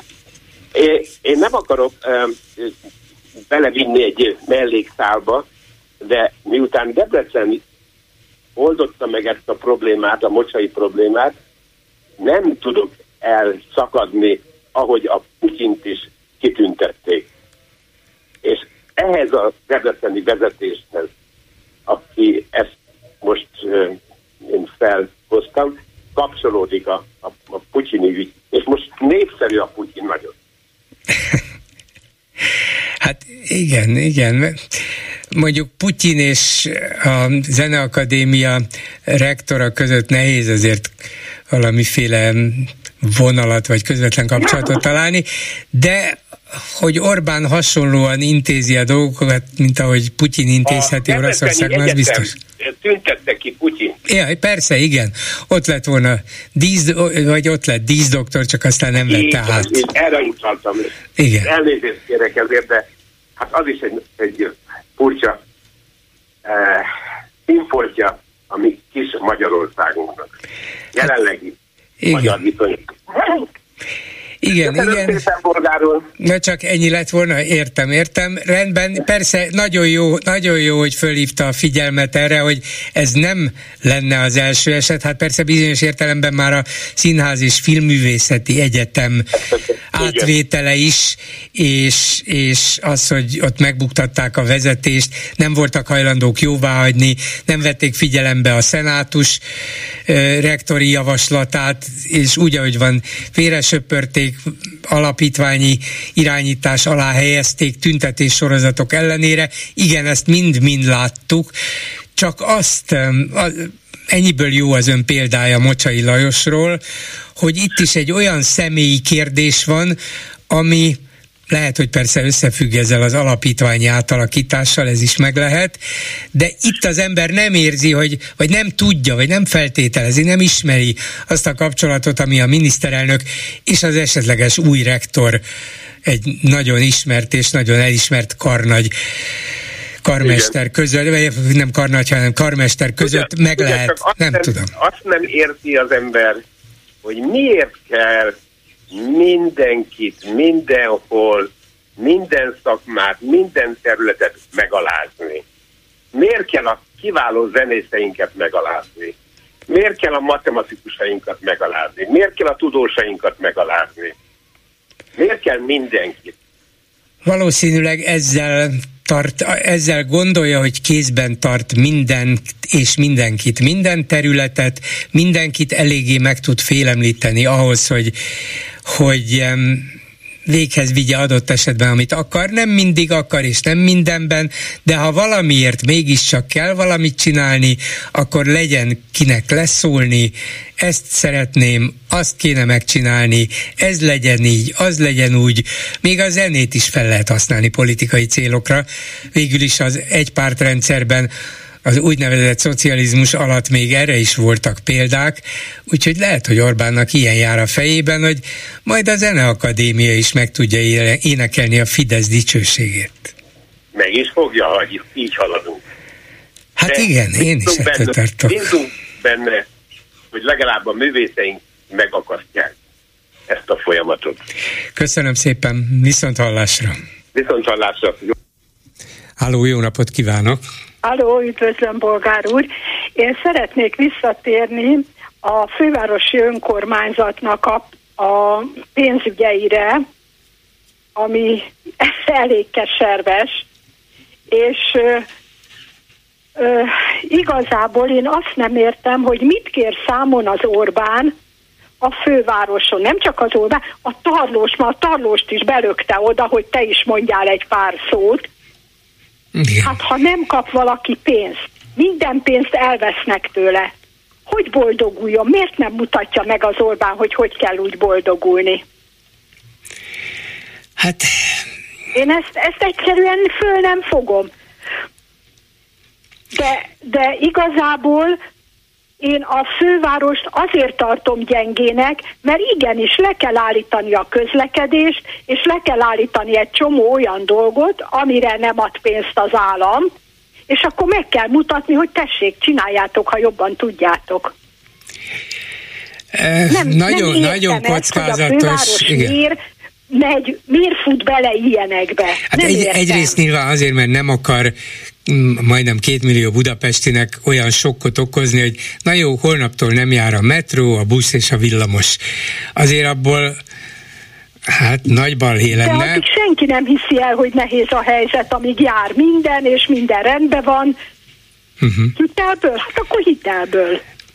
Könnyen úgy végezheti akkor a fővárosi vezetés, hogy leállítja a közlekedést, figyelmeztetve az embereket, hogy emberek kiéheztetett minket a kormány, nem tudom működtetni, akkor egy napig nem jár semmi, az emberek zúgolódnak, felháborodnak, kimennek az utcára, tüntetnek, rázzák az öklüket, majd hirtelen megjelenik a kormány, hogy látjátok, ez a tehetségtelen tolvaj, karácsony, csődbe vitte a vára, várost, majd én, elmondták, majd én elmondták. kinevezem. Ezzel nem tudnak már előjönni. Gondolja? Ezzel nem tudnak előjönni. Hát... És még, a, és még ugye a tarlós is rátett egy lapáttal, mert hát ugye ő, csak ő tudja egyedül a, a főváros kormányozni, csak ő, a karácsony az semmi, meg a többi is semmi. Hát tényleg meg kéne mutatni a fővárosnak, hogy pénz nélkül semmi nincsen. Meg kéne mutatni. Igen, biztos, hogy ez volna a leghatásosabb módja. Persze, Ezt mindenki azonnal észrevenni. Csak beszélnek hogy... róla, hogy hát nincs pénz, meg hitelből, hát ki a fenét érdekel? Senkit. Igen. De akkor, amikor nem fog elindulni a busz, meg a villamos, akkor majd rájönnek, hogy ezt teszi az Orbán. Igen. És még ezzel kapcsolatban, ja Istenem, most elfelejtettem, Fővá- ja, főváros, hogy, igen. Tulajdonképpen ez a szolidaritási adó, amit ugye emelnek, ahova akarnak, hogy miért nem mondják meg, hogy elsősorban az micsoda. Azon kívül, hogy kell segíteni a kisebb, a, a gyengébbeket, ezt tudjuk, de segítse az állam, mert ott van pénz rendesen. Miért nem mondják meg, hogy ha fölemelik X összegre, hogy az miért? Uh-huh. Ugye most fölemelik a fővárosnak, mit tudom én, 20 milliárddal. Miért? Mi történt, hogy többet kell, hogy fizessenek? Mi történt? Hát mert tudjuk, hogy milyen gondok nyomasztják ezt az országot, hát azt fizessen, akinek van. Jaj, bolgár úr, ne, nem, maga se hiszi el, Hát én mond. nem hiszem el, de ezt mondják. Nem hiszi el. Én, hát én nem hiszem. Miért nem mondom. lehet erőszakosnak lenni, és azt mondani, hogy nem fizetünk, amíg le nem teszitek a papírt, hogy melyik önkormányzatot segítitek ezzel a mi pénzünkkel. Lehet mondani, csak a kormány úgynevezett inkasszóval leemeli a főváros számláiról ezt a pénzt. Na de nincs a fővárosnak pénze. Hitelből fogja azt, a hitelt fogja leemelni? Azt hát, én nem már, hiszem el. Ha már nem lesz pénze, akkor nem lesz mit leemelni, ez igaz. Hát azért mondom, hogy én azt nem hiszem el, mert ugye most is hitelből gazdálkodik, és Igen. hol vagyunk már attól, amikor azt mondta az Orbán, hogy semmit nem fogunk tenni, amit nem akar a főváros. Jaj, tényleg, hát ilyenre emlékszik. Ön emlékszik még rá, de Orbán hát, már hogy nem. emlékeznék rá. hát persze. Igen. De hát, de hát azóta Ezt... is sok keresztbe tesznek, azt a nyomorult 6 milliárdot se adják oda. Ez... mindig hitegetik, hogy majd erre, meg arra, meg arra. Első nap is eszükbe jutott, hogy nem fogják úgyse odaadni. Kár, hogy csak 6 milliárdot ígértek, és nem 60-at. Igen. Ez a mondat, amit Orbán nem mond... Mindegy, hogy mennyit nem adnak oda? Így van. O, amit Orbán ígért, és amire emlékeztetett, ez annyira jó, hogy ehelyről ajánljuk föl Karácsony Gergelynek, hogy minden alkalommal, amikor mondjuk egy Facebook bejegyzést ír, vagy valahol nyilatkozik valamilyen ügyben, rögtön ezzel kezdje, akár adott esetben még be is játszhatja az Orbáni mondatot, de mindenképp pontosan idézze. A miniszterelnök azt ígérte ekkor és ekkor, hogy semmi olyat nem csinálunk, amit a főváros vezetése nem akar. Pont. Első nap ezt mondta. Igen, igen, igen. Első nap. De minden alkalommal el kéne a... mondani, mert tényleg az ember elfelejti. Annyi disznóság történik, hogy ezen már Csak túl is léptünk. történik, semmi más. Csak disznóság, és azon törik a fejüket, és azon agyalnak, és ez jellemző az Orbára, hogy hogy lehet jól kitolni a másikkal, hogy megmutassam, hogy én vagyok a kakas a szemétdombon. Így van. Most még, még egy dolgot szeretnék, erről az LMDTQ dologról, hát én már megértem vagy annyi évet, de én soha nem hallottam erről a témáról. Soha. Ez most nem tudom, egy pár évvel ezelőtt ez előkerült, és azóta, mert ugye ez is egy, egy olyan, amiben jól bele lehet kötni, úgyhogy hogy nem értem, hogy ezzel mi a probléma. Nem, hát... nem, nem fogja föl az agyam hogy mi a probléma, az is egy kérdés, hogy miért probléma LMBT... az, amiből problémát csinálunk. De, de persze, persze, hát nyilvánvalóan politikai jogból, de Orbánék ezt néhány éve elkezdték, hogy ó, ezek a, ez az úgynevezett gender, hát nem hagyjuk, hogy bárki megváltoztassa a nemét, meg egy neműek, mondom, hogy egy neműek csak otthon tőle. szeressék egymást, és ne vegyék rá a gyerekeinket erre a hát, furcsa életmódra. Ki az a hülye, jaj Istenem, komolyan mondom, hogy az embernek az agya felrobban ettől a sok hülyétől, már nem tudnak mit csinálni már nem tudnak mit csinálni. Hagyni kéne azokat az embereket. Hát igen, azok de, is ide tartoznak. De azok is benne vannak a 10 Persze, de uszíta, uszítani akarják ellenük a többséget.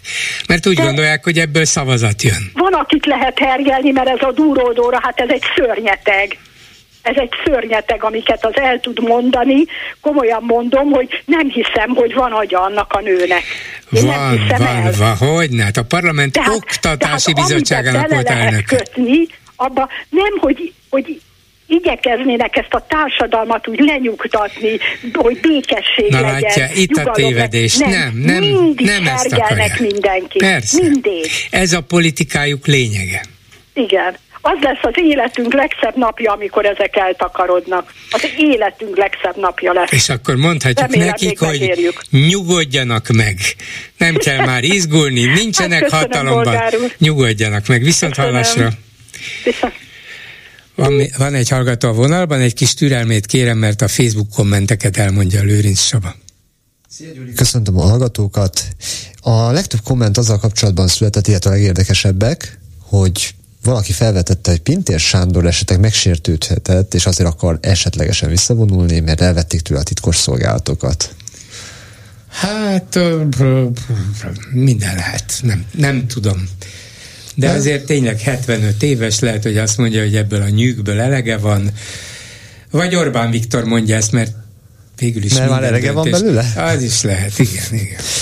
Aztán a lira és a fóliázásról egy komment. A lira simán átverte a fogyasztóvédelmet. Két mikronos nejlonba csomagolta a meleg könyveket idézőjelben.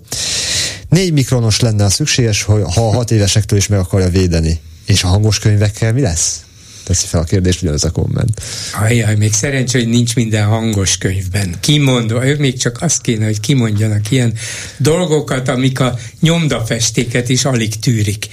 Az... El, ellenben az ellenük szóló kirohanásokat, azokat tűri Azt a mindenképpen. Mondjuk azért meghallgatnám, amikor a Biblia hangos könyvének változatát, a fordítsd a másik orcádat, vagy pedig a szerest fel a barátodat, mint te magadat részét olvassák fel egy hangos könyvben. Ez, ez, kíván, ez kíváncsi tesz, a, hogy milyen reakcióra tart számot a konymány részéről az Zene Akadémia kell nekik, így a következő komment. Már annyira nincs pénzük a hívek táborának lepénzelése, hogy már mindent bevetnek. Az egyik hívőt le kell fizetni, a másik akkor nem kap, kérdezi a kommentelő. Lassan már jön a lakosság nyílt tönkretétele, bankszámlák megcsapolása, gyógyszergyárak 40%-os különadóval terhelése. Hát ez nem mind ugyanaz, de mindenkit meg fognak egy kicsit szorongatni. Nem megszorítani, azt a szót nem ismerik, ne, Nem merik használni szerintem. Nem merik, hogy már csak azért sem, mert pont ez kampányoltak évekig. Szájer? Jöhet. Csak nehogy véletlenül befóliázzák őt is. Ja, igen, ezt már valaki mondta, ezt a fóliázást. Úgy látszik, ez ilyen magától értetődő dolog. Hát nem tudom, lehet, hogy csak kipróbálták, hogy na mit szólna a közvéleményehez, és akkor meglátják az ilyen terjedő vicceket, hogy szájer fóliázva, akkor azt mondják, na jó, ezt talán mégse kéne, és akkor elejtik. Igen. De azt is megkérdezik, hogy Dajs Tamásnak van egy jó beáldogos cimborája. Ezt nem egészen értem, de aztán megváltó, hát, megválaszoltak, hogy új, új ezt csináltad, igen. És akkor még egy kérdésem van, ilyen esetben akkor az alaptörvényt nem kéne lefóliázni? De szerintem nem is ártana. Bár én ezzel abszolút nem értek egyet. De... És gyereknek nem való az alaptörvény. Az biztos, biztos, de szerintem felnőttnek se soknak. Ennyi lett volna a Köszönöm szépen a hallgató a vonalban. Jó napot kívánok! Jó napot kívánok! Látom, rövid az időm, igyekszem rövid lenni. A spórolásról jutott eszembe, nem vagyok teljesen gyagya, azért hozzáteszem, hogy ha jól, tud, jól emlékszem, mert hírfüggő vagyok sajnos, a Fidesz, most, hogy a ellenzék hányszor meg, meg hogy megy, azt nem tudom. De a Fidesz, ha jól tudom, akkor volt a Mádiba, volt Köcsén, most meg Sopronba, nem tudom én kormányülésen vagy min. Most mindegyik külön kocsival megy. Van, amelyiknek sofőrje is van. Most nem tudom, hányan vannak a bolgár úr, tudja el úgy nagyságrendileg. Hát nincs elég hely itt a Kalmerét a Kolostorba, vagy pedig a Sándor Palotát kölcsönkérnék Novák Katalintól, hogy én azt javasolom, na most tudom, hogy sokaknak ez nagyon nem fog tetszeni, hogy ott van a Kossuth téren ugye a még menjenek oda, és vannak ma már olyan kényelmes, rékondicionált buszok, akkor miért nem mennek úgy, ha már annyira vidékre akarnak menni. igen, ez nagyon okos dolog, igen. Hát miért ne lehetne osztálykirándulást szervezni? Kormányosztálykirándulás. Na de nem felháborító, hogy nem tudom hányan mennek, mindegyik külön kocsival, van amelyik a sofőrrel, akkor hol van itt a légszennyezés, a spórolás, a benzin, meg nem beszélek másról. Fellendítik a vidéki turizmust. Igen. Most ezen kívül csak két mondat, hogyha még beleférek, Persze. ami egy kicsit nem a mai téma, de azt hiszem minden nap az oktatás az, az téma. A, nekem mind a három unokám, hála Istennek egyetemre jár, kettő külföldre, és egy pedig itt.